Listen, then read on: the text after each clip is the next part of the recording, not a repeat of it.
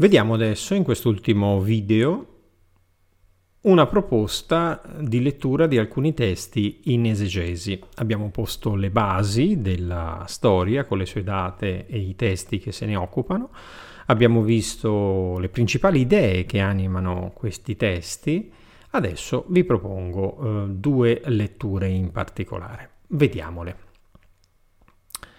La prima la prendo dal testo di Giosuè. Abbiamo visto l'orientamento di fondo del testo, il passaggio, la transizione tra il Pentateuco e i profeti anteriori, i frequenti riferimenti a Mosè e infine il punto di riferimento non solo fisico ma logico e spirituale della Torah. La legge di Mosè è il vero criterio di comprensione della vicenda storica del popolo di Israele. Vediamo dunque l'alleanza di Sichem in Giosuè 24. Sulla sinistra, qui vedete la divisione a sommi capi del testo di Sichem, a seguire naturalmente le ultime notizie sulla vita di Giosuè, la sua morte, le sue spoglie mortali, la morte di Leazzaro, figlio di Aronne. Questo testo, quello dell'alleanza di Sichem, lo possiamo dividere in sette tappe, di cui la prima è formata dall'elezione di Abramo, la seconda della realizzazione della promessa, eh, nel personaggio di Isacco, suo figlio. Un terzo passaggio è costituito da Esau e Giacobbe, c'è una nuova scelta da parte di Dio e Giacobbe continuerà a vivere in tende come pellegrino. Una quarta tappa, l'Egitto fino al Mar Rosso, qui il popolo impara a conoscere la potenza liberatrice da parte di Dio. Una quinta tappa è, il, è la sosta nel deserto, con anche la maledizione di Balaam che ha cambiata in benedizione, ricordato dal testo di Numeri 24. La sesta tappa è costituita dal passaggio del Giordano, le successive vittorie sui nemici e infine eh, l'ingresso nel passaggio del Giordano, dove appunto il popolo sperimenta la forza e l'aiuto di Dio nelle battaglie, che, eh, nelle vittorie conseguite eh, riconosce l'assistenza della grazia divina. E infine, la settima tappa è il paese della promessa, il meritato riposo e la pace dopo tutti i combattimenti, godendo i frutti della terra promessa. Bene, cosa possiamo dire? Scegliete oggi quanto a me, quanto a noi Giosuè fa riferimento al suo casato. Ora dunque temete il Signore, servitelo con integrità, eliminate gli dei che i vostri padri hanno servito oltre il fiume. Quindi allontanate ciò che impedisce l'alleanza con Dio. Il popolo rispose, lontano da noi abbandonare il Signore per servire altri dei. Perciò anche noi serviremo il Signore perché Egli è il nostro Dio. Giuramento di fedeltà da parte del popolo. Giosuè ribatte. Voi non potete servire il Signore, è santo, è geloso, non perdonerà le vostre trasgressioni. Se abbandonerete il Signore, Egli si volterà contro e dopo avervi fatto tanto bene, vi farà del male e vi annienterà. La logica dell'alleanza. Senza la fedeltà non si può chiedere la protezione di Dio, anzi, siccome si è alleati con Lui e uniti con Lui da giuramento e quindi in maniera indissolubile, eh, si dovrà poi subire la sua azione annientatrice, come qui dice il testo. Il popolo dice, no, serviremo il Signore. Allora Giosuè, voi siete testimoni contro voi stessi che vi siete scelti il Signore per servirlo. L'assunzione libera. Siamo testimoni, la risposta del popolo. E allora fate quello che avete detto. Eliminate gli dei stranieri, rivolgete il vostro cuore al Signore Dio di Israele, un grande tema deuteronomico, che sì, il Dio si serve dal cuore eh? e quindi con il pensiero principale rivolto a Lui. Il popolo dice, noi serviremo il Signore e ascolteremo la sua voce. Ascolta Israele, Shema Israele. Ecco allora che dopo aver messo a punto le intenzioni profonde del, del popolo e quindi anche delle assunzioni conseguenti all'allontanare gli altri dei e quindi tutte le altre sicurezze, Giosuè conclude l'alleanza, dà uno statuto e una legge a Sichem. Scrisse queste parole nel libro della legge di Dio, prese una grande pietra e la rizzò là, sotto la quercia che era nel santuario del Signore. Infine Giosuè disse a tutto il popolo, ecco, questa pietra sarà una testimonianza per noi, perché essa ha udito tutte le parole che il Signore ci ha detto. Essa servirà quindi da testimonianza per voi, perché non rinneghiate il vostro Dio. Ha quasi una funzione, diciamo, sacramentale, simbolica, di ricordo dell'impegno assunto con il Signore. Scegliete oggi, quanto a me, quanto a noi. Io scelgo il Signore, ma siate anche fedeli perché altrimenti eh, incorrerete nelle sue punizioni storiche. Giosuè concedò il popolo, ciascuno alla sua eredità. Vediamo un altro testo invece eh, che traggo dal, dal, libro dei giudici. Abbiamo visto che questo testo un po' ci fa da ponte tra il tempo della monarchia e il tempo del deserto. Eh, abbiamo nel libro dei giudici il piano teologico della storia e allora vorrei soffermarmi sul secondo prologo, non quello storico-geografico, ma quello teologico, che abbiamo appunto in 2.6. Qui abbiamo la premessa. Quando Giosuè ebbe congedato il popolo, gli israeliti se ne andarono, ciascuno nella sua eredità, a prendere in possesso la terra. Vedete, è la continuazione quasi alla lettera di quello che abbiamo letto in Giosuè 24, 28. La prima cosa che in questo prologo teologico viene messa a fuoco è la scomparsa dei padri, perché mancano i testimoni. Quando Giosuè ebbe congedato il popolo, gli israeliti se ne andarono. Il popolo servì il Signore durante la vita di Giosuè e degli anziani che sopravvisse, sopravvissero a Giosuè. Poi Giosuè, figlio di Nun, morì e fu sepolto nel territorio della sua eredità. Dopo che i padri sono scomparsi, ecco anche tutta quella generazione fu riunita ai suoi padri. Dopo di essa ne sorse un'altra, che non aveva conosciuto il Signore. E questa si eh, consegna nuovamente a seguire gli dei dei popoli circostanti. Si prostrarono davanti a loro, provocarono il Signore, abbandonarono il Signore, servirono Ban e le Astarti e si innesca la dinamica dell'alleanza, quella che aveva detto se non allontanate gli dei non potrete servire il Signore. Ecco allora la punizione già annunciata da Giosuè che qui viene assolutamente comminata.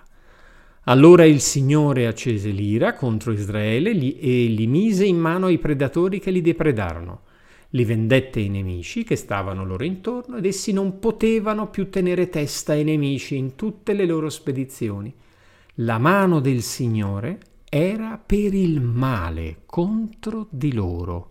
Come il Signore aveva detto, come il Signore aveva giurato loro, furono ridotti all'estremo. Notate questi due elementi teologici che sono particolarmente inquietanti. Il primo, l'abbandono da parte del Signore e del suo popolo, il secondo, il sostegno ai nemici. Secondo me dovremmo anche noi un pochino riflettere su questo tipo di analisi teologica. Allora abbiamo i giudici, che abbiamo già visto nelle loro descrizioni e qui sono ben uh, stilizzati. Il Signore fece sorgere dei giudici che li salvavano dalle mani di quelli che li depredavano, ma neppure a loro giudici davano ascolto. Abbandonarono per pre- ben presto la via seguita dei loro padri quando il Signore suscitava loro dei giudici, il Signore era con il giudice e li salvava dalla mano dei loro nemici durante la vita del giudice, perché il Signore si muoveva a compassione. Ma quando il giudice moriva, tornavano a corrompersi più dei loro padri, seguendo altri dei per servirli e prostrarsi davanti a loro. Non desistevano dalle loro pratiche e dalla loro condotta ostinata, che poi diventa la fonte, purtroppo, della loro esperienza negativa. Ecco allora che il testo di giudici ci spiega perché i nemici non sono stati eliminati e qui ci sono dei rilievi teologici di, estrema, in, di estremo interesse. Perciò l'ira del Signore si accese contro Israele e disse, poiché questa nazione ha violato l'alleanza, eccetera, eccetera, anch'io non scaccerò più dinanzi a loro nessuno dei popoli che Giosuè lasciò quando morì. Così per mezzo loro metterò alla prova Israele, primo elemento, per vedere se costituiranno o no la via del Signore. Ci ha appena detto che sono generazioni infedeli, più o meno ma ci spiega che il Signore lasciò sussistere quelle nazioni senza affrettarsi a scacciarle e non le consegnò nelle mani di Giosuè. Diciamo che questa sembra una grande difesa d'ufficio da parte del Signore. Siccome le cose non sono andate proprio come sembrava che fosse stato annunciato, ma che i nemici sono vicini, sono prosperosi e pensiamo ai Filistei in questo periodo sono anche abbastanza agguerriti, allora c'è un motivo e il motivo è mettere alla prova Israele lasciarlo nei suoi problemi, proprio perché sperimenti che senza Dio non può nulla. Gli israeliti fecero ciò che è male agli occhi del Signore, dimenticarono il Signore, il loro Dio, e servirono i Baal e le ascere. Ecco la ricomposizione teologica. I motivi dell'idolatria che sono qui ben messi in evidenza. Ho letto la finale del versetto 7, ma qui abbiamo la descrizione. Queste sono le nazioni che il Signore lasciò sussistere e ce ne sono l'elenco, Filistei, Cananei, Sidone, Evei, eh, dal monte Balermon fino all'ingresso di Kamat. Queste sono le nazioni e poi conclude, Così gli israeliti abitarono in mezzo ai Cananei, agli Ittiti, agli Amorei, ai Periziti, agli Evei e ai Gebusei, ne presero in moglie le figlie, fecero sposare le proprie figlie con i loro figli e servirono i loro dei. L'ultima osservazione non è di carattere familiare, ma vuole semplicemente descrivere la propagazione dell'idolatria e del peccato.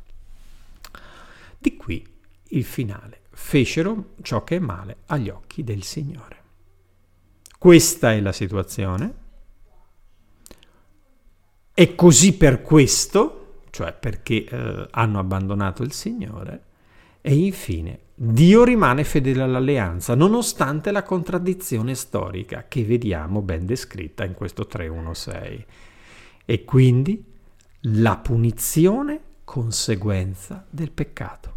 Ciò che noi sperimentiamo di male, di sofferenza dei nemici, viene dal peccato e qui viene descritto un peccato storico, cioè la mancata fedeltà agli impegni dell'alleanza. E questo sarà un tema che vedrete ricorrerà spesso all'interno dei testi del, della redazione deuteronomica. Vediamo un ultimo testo che vi propongo, cioè libri, all'interno dei libri di Samuele, che riguardano poi anche in commento i libri dei re e cioè la profezia di Nathan.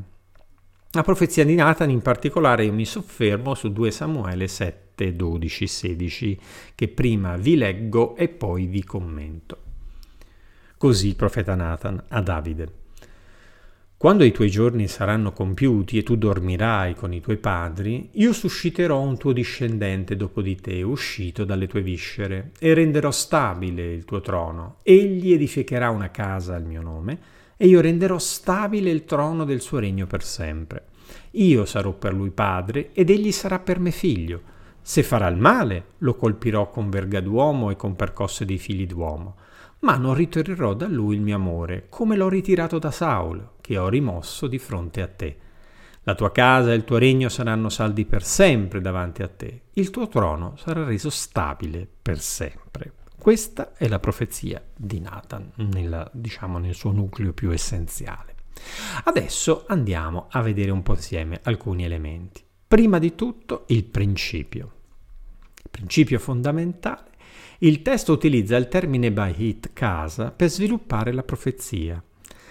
Davide non farà una Bahit, una casa al Signore, ma sarà lui che, cioè Dio, che farà un Bahit, una casato a Davide. È questo gioco che è proprio fondamentale, direi.